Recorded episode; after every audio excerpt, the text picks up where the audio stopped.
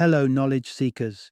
In this episode of 20 Minute Books, we're delving into the insightful world of radical collaboration. Penned by the esteemed James W. Tamm and Ronald J. Luyet, this revolutionary guide offers a blueprint for building effective, highly functioning collaborative relationships.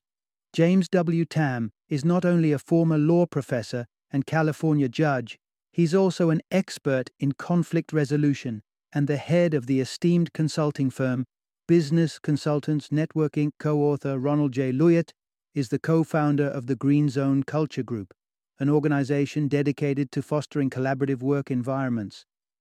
He also serves as a senior member of the Business Consultants Network. Radical Collaboration presents five essential skills designed to transform anyone into an efficient collaborator and any organization into a harmonious and productive partnership. It offers effective strategies to navigate and manage conflicts that could potentially arise within collaborative environments. This book is a must read for leaders in the business world, managers spearheading team projects, and anyone interested in refining their ability to collaborate effectively. Tune in as we break down this guide to collaboration and conflict resolution, equipping you with the tools to thrive in any team based environment.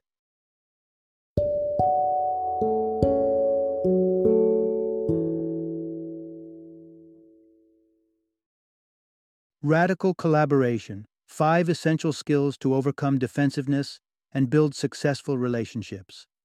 Introduction Embarking on a Journey to Better Collaborations. When we think about accomplished figures like Bill Gates, Steve Jobs, or Elon Musk, we often envision success as a solo venture. But if we dig a little deeper, it becomes clear that their triumphs are rooted in robust collaboration with others. Now more than ever, fostering successful collaborations holds immense significance. Think about a study that Harvard Business Review published in January 2016, which unveiled that over the past two decades, the time spent by both managers and employees in collaborative work has doubled. So, how can you ensure your collaborations are effective and productive? The insights shared in this book will illuminate your path, presenting the five crucial strategies to instantly enhance your cooperative efforts. In this immersion into collaboration, you will discover how to navigate towards the green zone, why your actions need to align with your words, and how straw designs can lead to consensus. Part 1 Collaboration demands a selfless spirit and genuine goodwill. With today's business landscape being intensely interconnected, we often see teams scattered across the world, collaborating as though they're next door neighbors, thanks to online communication. Thus, sharpening collaborative skills is no longer optional, it's a necessity. Let's dive into the five essential skills that every successful collaborator needs. These skills are so transformative, they're bound to improve not just your professional relationships, but your personal ones too. At the heart of every successful collaboration lies the right motive. This is encapsulated in the first skill, collaborative intention, which essentially refers to the appropriate mindset for collaboration. The key is to navigate your mindset away from the red zone and steer towards the green zone. The red zone signifies a defensive posture, inhabited by people primarily motivated by self interest, aiming to outshine others. When you're trapped in this zone, creative solutions and mutually beneficial outcomes aren't part of your agenda. Instead, your egoistic desires may kindle conflict. What you should strive for is the green zone, a space where your thoughts are centered around fostering successful, enduring collaboration, and everyone is guided by transparency and a cooperative spirit. Those in the green zone shun individualistic gains and focus on solutions that favor all. However, it's not uncommon for people to mistake their unconscious red zone inclinations for green zone actions, inadvertently derailing projects. That's why it's crucial to continuously introspect and assess your own attitudes, remaining open to feedback from your teammates. A beneficial exercise involves asking your colleagues to list 10 words that best describe your demeanor or approach. Watch out for words like defensive, closed, anxious, or competitive, as these can be signs of lingering in the red zone. Soliciting your colleagues to alert you when you've blown a trivial incident out of proportion can also keep you firmly tethered in the green zone. Part 2 Utilizing the tool of first truth first ensures effective communication and understanding. Any successful relationship is grounded on pillars of trust, honesty, and openness. The same principles hold true for fruitful collaborations. This brings us to the second critical skill for collaboration truthfulness. A useful strategy to foster this is the First Truth First tool. This tool enables teams to have candid and timely discussions about arising issues, nipping them in the bud before they escalate into significant problems. Many supervisors and managers are guilty of avoiding difficult conversations with their team members, often out of fear of causing discomfort or hurt feelings. With the first truth first tool, these apprehensions are eliminated by speaking the first truth up front, such as saying, We need to address a challenging issue. However, this in no way diminishes the value we place on your contributions. You can maintain openness. But remember, effective communication is not merely about what you say. Pay close attention to your body language and behavior to ensure they align with your intended message, and don't inadvertently distort it. Consider this. If you say, Yes, dear, I love you, but simultaneously roll your eyes, the conflicting verbal and nonverbal messages lead to confusion. Similarly, robust collaboration thrives on clear communication, devoid of contradictory behavior. This helps to avoid ambiguity about your intentions and fosters a sense of trust in your truthfulness. Be mindful of your voice tone and body language to ensure they harmonize with your message's intent. For instance, if your message is about promoting punctuality, don't undermine your words by showing up late consistently. To build a cohesive team bonded by mutual trust, the leader must lead by example and mirror the expectations set for the team. Part 3 Effective listening skills form the backbone of fruitful collaborations. Collaboration that's built on trust and reliability isn't a one way dialogue. It demands not just honest speech, but also attentive listening. In fact, being an adept listener brings several benefits to any relationship.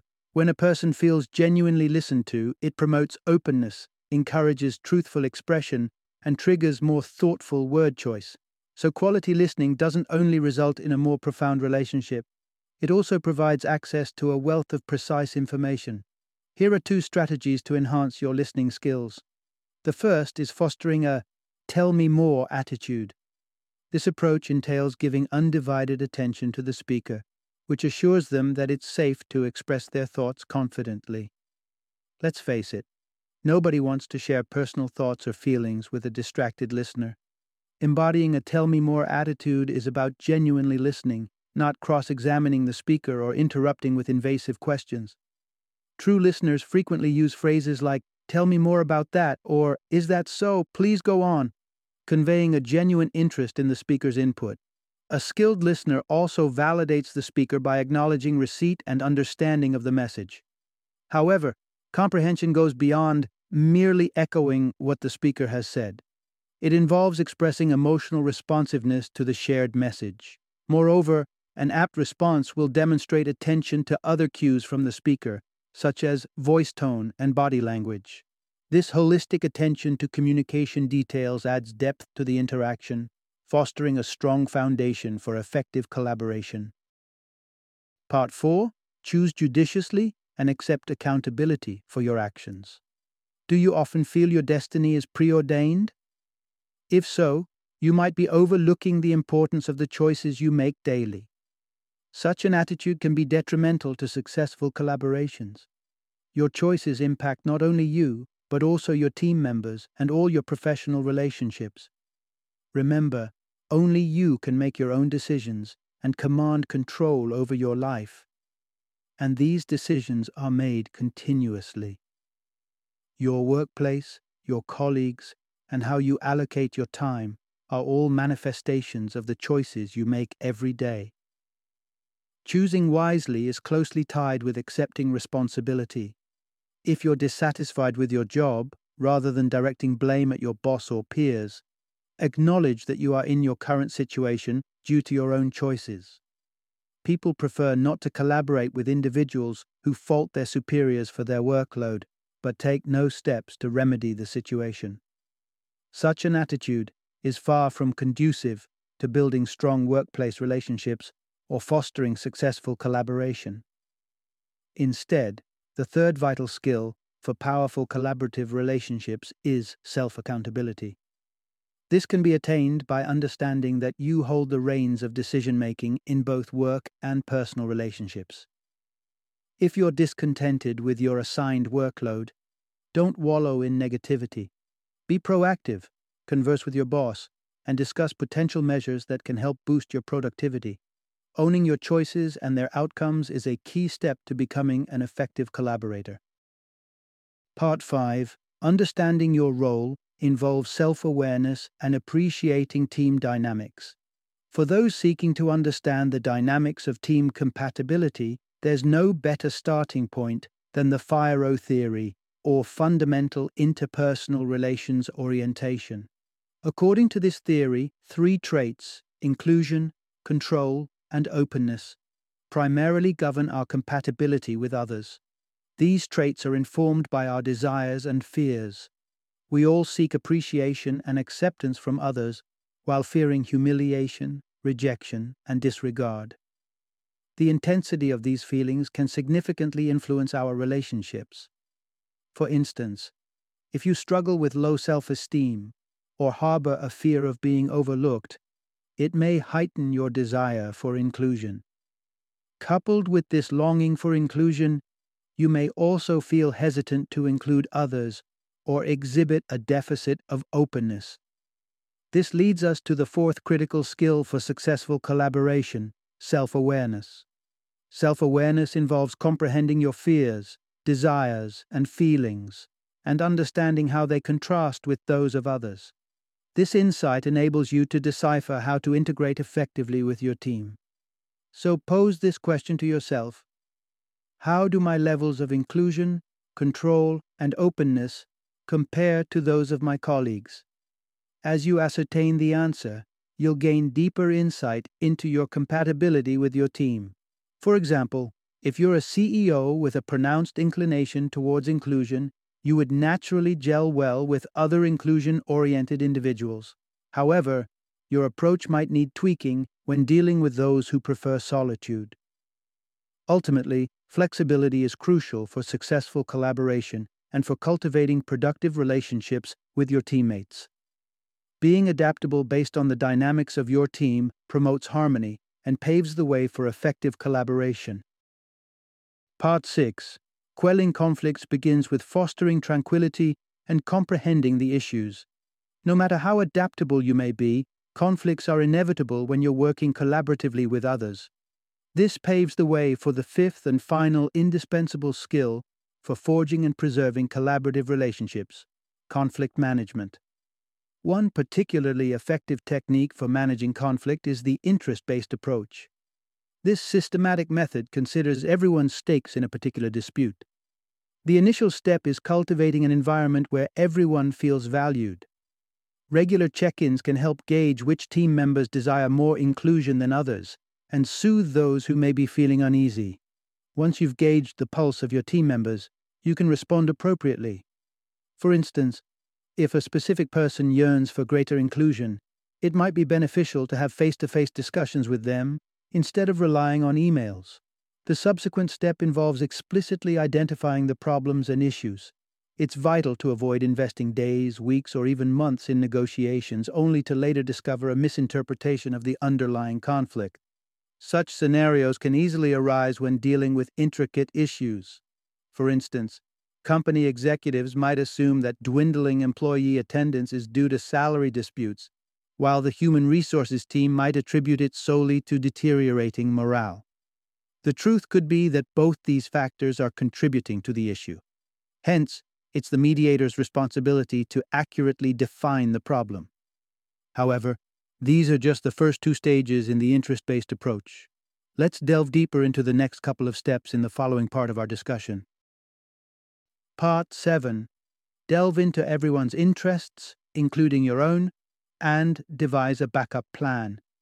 The third phase involves understanding the interests of all parties entangled in a conflict, including yours. Bear in mind that your interests aren't synonymous with your fixed position. While your fixed position is the desired outcome you seek, your interests are more adaptable, and that's where your focus should lie. For instance, suppose you're attempting to sell a car for $8,000. You have a friend in need of a car, but the best they can offer is $7,000. Your position, that you earnestly want to sell the car, is fixed. However, your negotiation tools, such as the sale price, don't necessarily have to adhere rigidly to the $8,000 mark. Maybe you could negotiate down to $7,500 if you include a bike rack and a spare tire in the deal. Another crucial factor is having a contingency plan in place if an agreement proves elusive.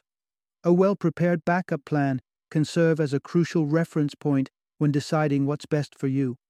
For example, if you're embroiled in a property dispute with your neighbor over a tree removal, knowing beforehand that the backup plan involves resorting to small claims, court can guide your decisions. This awareness provides a context that aids in evaluating the proposals put forth by your neighbor. Even if receiving only half the reimbursement for the tree removal isn't your ideal outcome, it's likely better than the potential cost in terms of time and money if the matter escalates to court.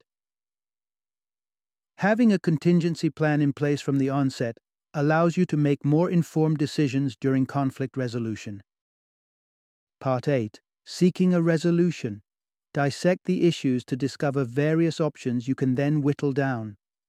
Let's explore the final stage of the interest based approach to conflict management. The ultimate goal of this method is to unearth innovative solutions and compromises for your conflict. Dissecting the conflict into smaller, more tangible issues can significantly increase your chances of achieving this. Take, for instance, a labor union strike. Negotiations between the union and management often reach a stalemate over wages. However, dissecting the wage issue into more manageable components can pave the way to resolution. If you commence with the hourly wage hike demanded by the union, you could propose various alternatives to distribute the increased remuneration. Maybe the additional money could be dispensed as end of year bonuses or it could be doled out incrementally upon the achievement of specified performance milestones. By the conclusion of the negotiations, and after understanding everyone's stakes in the dispute, a decent number of potential solutions should have surfaced. This is the juncture to pare them down and select the most fitting one. A great method for doing this is the utilization of a straw design. This technique involves systematically examining and discussing each solution leading to one party drafting a preliminary straw design of an agreement. The straw element signifies the flexible and adaptable nature of the agreement. Once the draft is drawn up, it can be circulated for feedback, which can then inform revisions. In the labor strike scenario, proposals like year end bonuses and performance related rewards could be translated into separate drafts and circulated for further feedback. This process would then be repeated, progressively inching closer to a final agreement that meets everyone's satisfaction. Final summary The central idea of this book we live in a world where interconnectedness is the norm, and robust collaboration skills are absolutely essential. It's crucial to recognize and hone the skills that are integral to forging and maintaining collaborative relationships a particularly vital facet of this is conflict resolution, which can be achieved by understanding the perspectives of all parties involved and crafting a solution that everyone, yourself included, can agree with.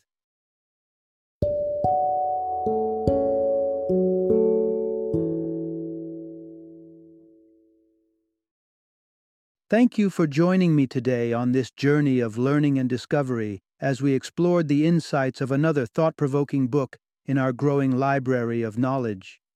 If you've enjoyed our time together, please take a moment to follow our podcast, give us a five star rating, and share 20 minute books with other knowledge seekers.